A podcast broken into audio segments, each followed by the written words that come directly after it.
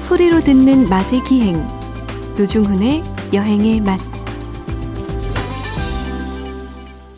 박찬일의 맛 박찬일 주방장님 모셨습니다. 어서 오십시오. 안녕하세요. 박오순님의 문자입니다. 다음 주말에도 나오십니까? 박찬일 주방장님 이름 잊지 않겠습니다. 처음 들었는데 푹 빠져서 허우정. 이 정도면 뭐 박비어 청가 아닙니까? 아니 우리 저기 여비어 총가죠. 예, 여- 여행의 맛. 아, 청가, 아니 예. 그 중에서도 예. 콕 집어서 이제 주방장님의 그런데 매력에. 박호준님이 이제 오셨지만 원래 지금 우리들이 네. 그 전형적으로 빠 방송 아닙니까 저희가 빠 방송 그게 무슨 뜻이에요? 빠가 많은 아 누구- 팬들. 아 팬, 팬, 예, 팬심. 네네. 팬심이 아주 많은 아, 방송으로 어, 저희가 덕질. 예예 예. 네네. 스탠- 옛날에 스탠드 바 가봤어요? 무슨 소리 하시는 지금 거예요? 없어졌죠 스탠드. 올해 마지막 방송에서까지. 뭐. 가면 이렇게 1번, 2번, 3번 그래서 한 코너가 20개 정도 넓은 지금- 예.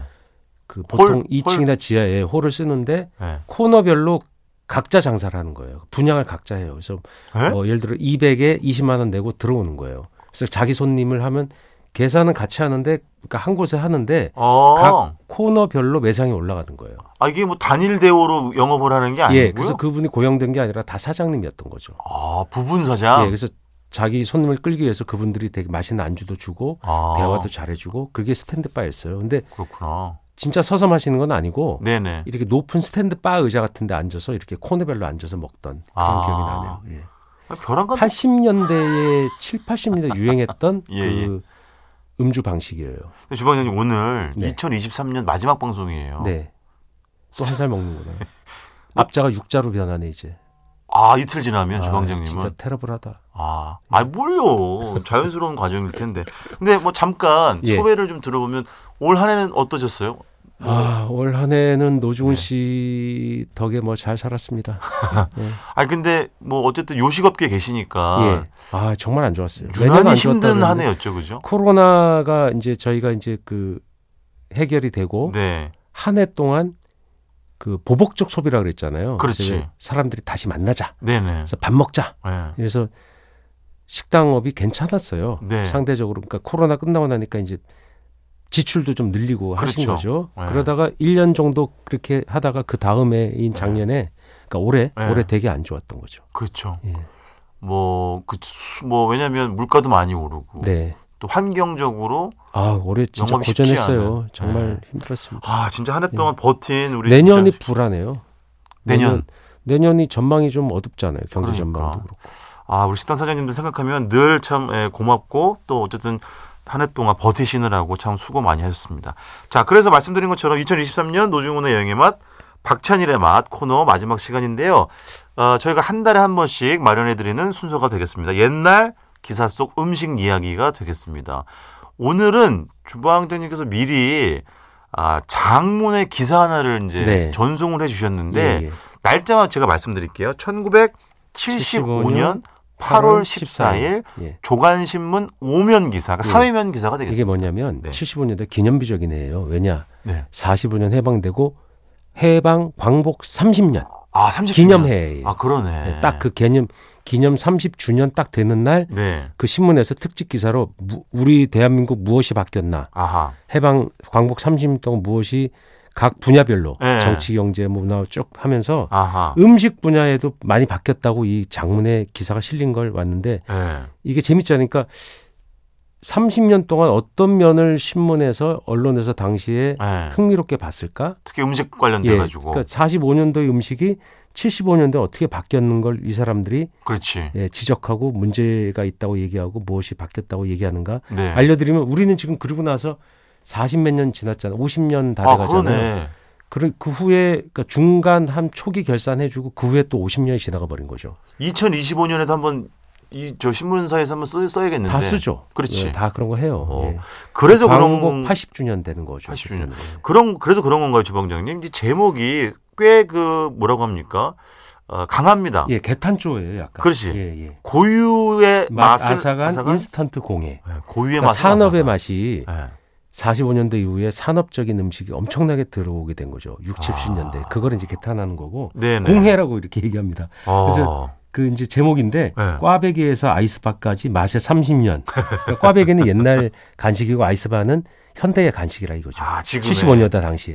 아, 예. 그러니까 아, 이게 보면 부정적인 거예요. 네. 일본풍, 서양풍의 식성도 변해 한식이 밀려나. 그걸 비판적으로 보면 그럴 수 있죠. 아, 근데 지금은 우리가 그런 걸 비판적으로 보기도 하고 아 우리가 좀 음식이 국제화됐다 이렇게 보기도 하잖아요. 네네네. 사실 지금 75년대 에 비하면 엄청나게 더 서양화됐죠. 어, 지금은 지금 뭐 보면. 서양화라는 말 네. 자체가 좀 우습죠, 사실은. 예. 뭐 아침에도 뭐 브런치도 먹고 우리가 이러는데 그럼요. 그럼요. 네. 이 당시엔 이 정도 변한 것 같고 막 걱정한 거예요. 그 또 그 다음에 소제목도참 재밌습니다. 예. 꿀꿀이죽, 찐빵인 판치던 50년대 예. 그리고 그 아래에는요 라면 스낵 코너의 조미료 범람도 그러니까 75년도가 라면 인스턴트 라면 스낵 코너 많이 생기고 분식집을 스낵 코너라 그랬어요. 그렇지. 예, 그러니까 그 50년대에는 꿀꿀이죽 찐빵을 먹더니 네. 요즘 이런 걸 먹고 있네. 네. 지금 좀 심각해. 네. 조미료가 범람해. 이렇게 걱정하는 기사예요. 그러니까 범람이라는 단어를 굳이 끌어다 쓴 걸 보면 예, 안 좋은 거죠. 부정적으로 본다 예, 이거죠. 예, 예. 아, 그러니까 여기 기사를 보면 우리는 조선 왕조 말에 이르러 제자를 잡고 우리 음식이 향토 음식 평가받았고 추나 추동이 뚜렷하고 뭐 뭐삼섬뭐 사계절이 뚜렷하고 맛이 좋고 그럼 뭐 천천히 향토, 해주세요, 주방장님. 향토 맛이 쫙 있다 그러는데 광복 네. 30년 됐더니 네. 교통수단이 발달하고 계절을 극복한 생산과 저장 그러니까 이런 게 아, 계절의 맛이 없어졌다고 걱정하는 거예요. 음, 그러니까 조리법이 표준화돼서 한식은 생활의 한기투로 숨어버리고 조미료 범람에 달착지근한 맛이 일반화돼 버렸다. 이건 지금도 비판할 수 있는 거죠. 오히려 그 문물이 편리해지고 교통이 예. 편리해지는 게 맛의 회계성을 불러왔다 뭐 이런 거죠. 그렇죠. 그 다음 한번 읽어보세요. 광복 이후 일본 네. 음식에 대한 얘기 한번 읽어보세요. 제가 네. 읽어보겠습니다. 광복 이후 6.25가 일어나기 전까지만 해도 닭구왕, 사시미 등 몇몇 일본의 잔재가 식생활에 스며들긴 했어도 도시의 일부층에 한했고 대체로 고유의 생활 습관을 그대로 지키며 살아왔다. 그런데 6.25 참변은 고유의 음식 맛과 질서를 크게 뒤바꾸는 일대 전환기가 됐다. 아, 예, 6.25가 오면서 한국 전쟁. 미국의 입맛이 우리한테 들어오게 된 거죠. 아 예. 전쟁이 물론 모든 사회상을 다 흩- 뒤흔들어 놨지만 예. 음식도 그리고 60년대, 63년도인가요? 그 라면의 등장, 인스턴트 라면의 등장. 네네 이런 게 이제 일대 우리, 그냥 예, 우리 음식이 이제 산업화에 들어갔다는 얘기가 이제 이런 게 많이 나오는 거죠. 아요 아까 말씀 제가 읽은 그 닭고왕은 닭광이겠죠 그렇죠. 그렇죠 예. 그렇죠 그 단무지 일본- 얘기. 단무지 예. 단무지 음. 그러니까 밥도 주식하면 밥, 밥이라면 쌀과 기껏해야 잡곡이었는다. 네. 6.25 이후 미국이 농산물에다가 잉여 농산물 하얀 밀가루를 주면서 분식 맛을 알게 되더니 아 미국의 예. 밀가루 원조 원조 그렇지 5.16 이후 그러니까 5.16 군사 쿠데타 얘기죠. 네. 이후 라면이 등장하면서 5.16의 라면이 등장 63년도니까 아 그러네 군사 쿠데타가 61년도 아닙니까? 네네 네, 그래서 라면 분식이 이제 생활화되고 장려되고 있다.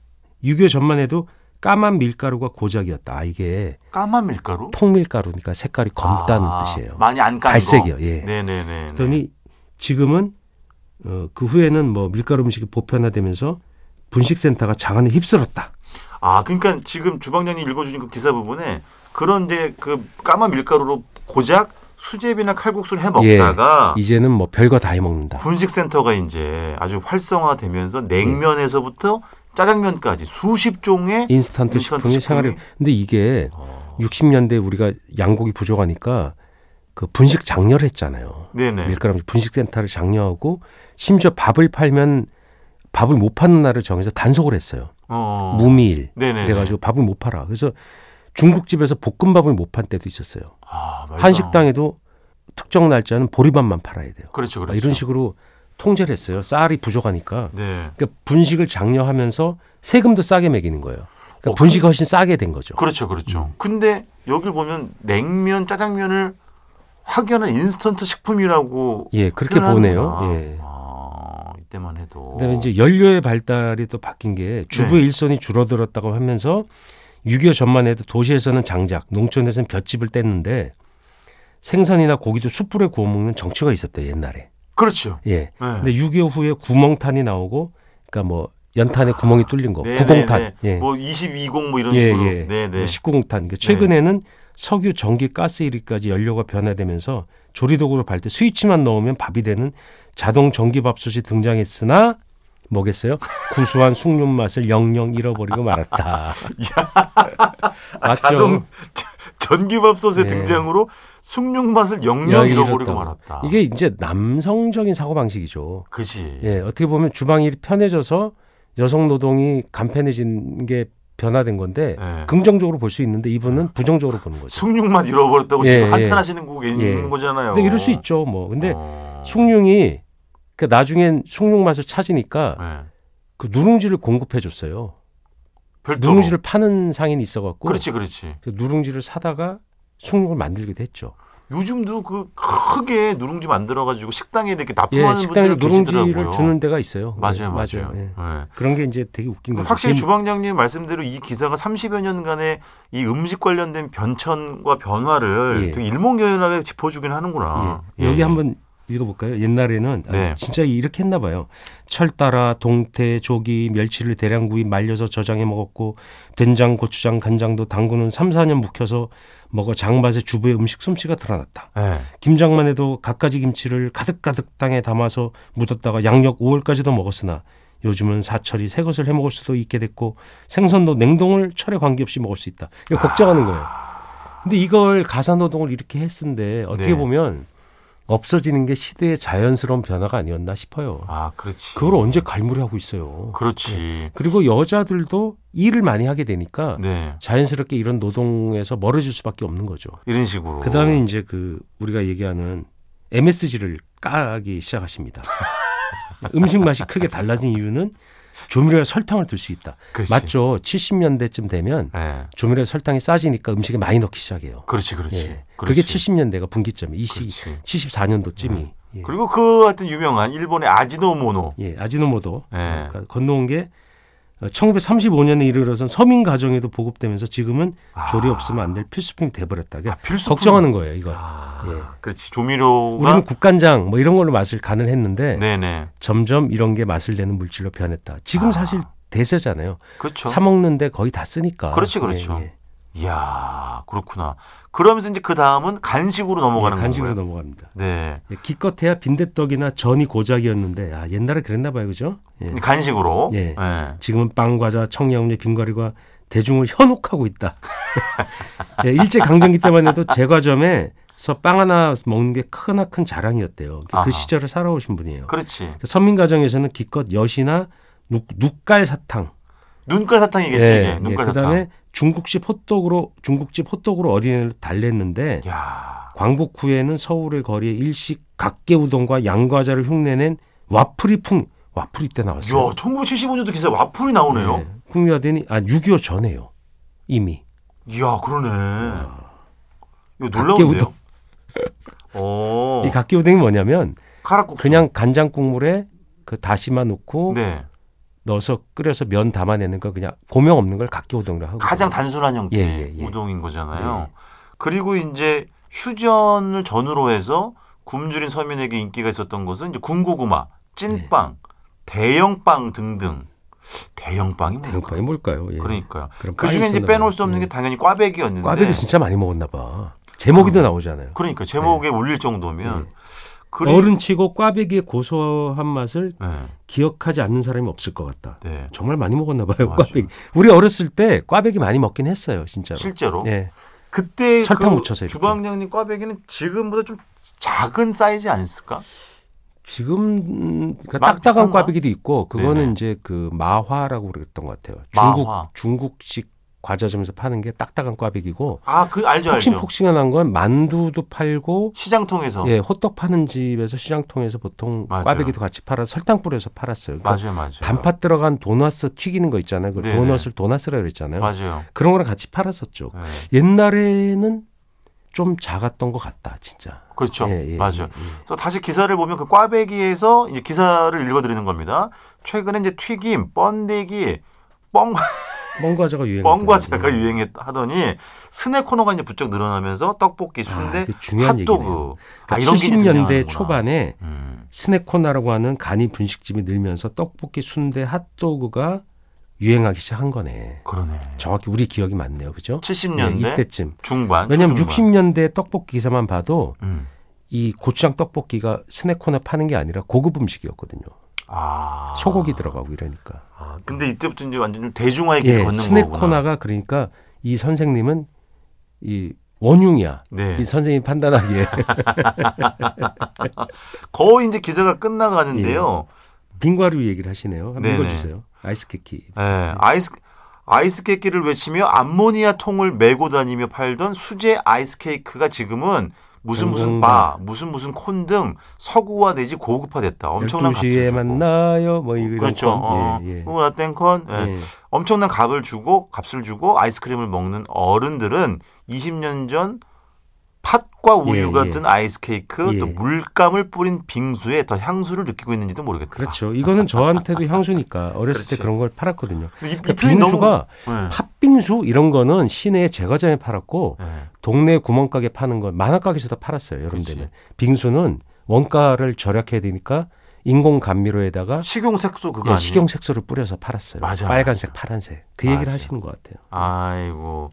그래서 이제 어, 기사가 이제 종결로 들어가는데 어쨌든 뭐 광복 30년이 지난 오늘날 이제 옛날에 즐기던 그 고유한 멋과 맛을 그리워하고 있다. 이거는 뭐 모든 이제 세대가 거듭될수록 다 겪는 근데 이- 그런 동일한 이런 과정 게 아닐까 싶고. 다시 복고풍으로 그렇지. 다시 인기를 끈다는 게 흥미로워요. 꽈배기 맞아요. 무슨 텔레비전에 소개되면 네. 줄 엄청나게 서는 집 많고 많죠. 생활에 뭐 뭐 이런 데 있잖아요. 네네. 그런 데 막 나오고 그러니까 그게 복고풍으로 다시 돌아오는 거죠. 맞아요. 맞아요. 빙수도 이런 옛날 빙수가 다시 나왔어요. 맞아요. 이렇게 색소 뿌리는 빙수. 그렇죠. 그렇지. 그리고 좀 그 입자도 그 굵은 예, 입자에 일부러 우리 한때 유행했던 게 이제 거칠게. 굉장히 그 밀크 눈꽃. 빙수라고 눈꽃 빙수라고 네. 그게 유행하더니 예.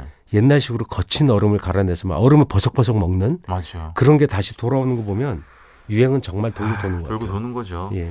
자, 어, 시간이 얼마 안 남았는데 주방장님 네. 끝으로 오늘 이제 올해 마지막 방송이니까 네.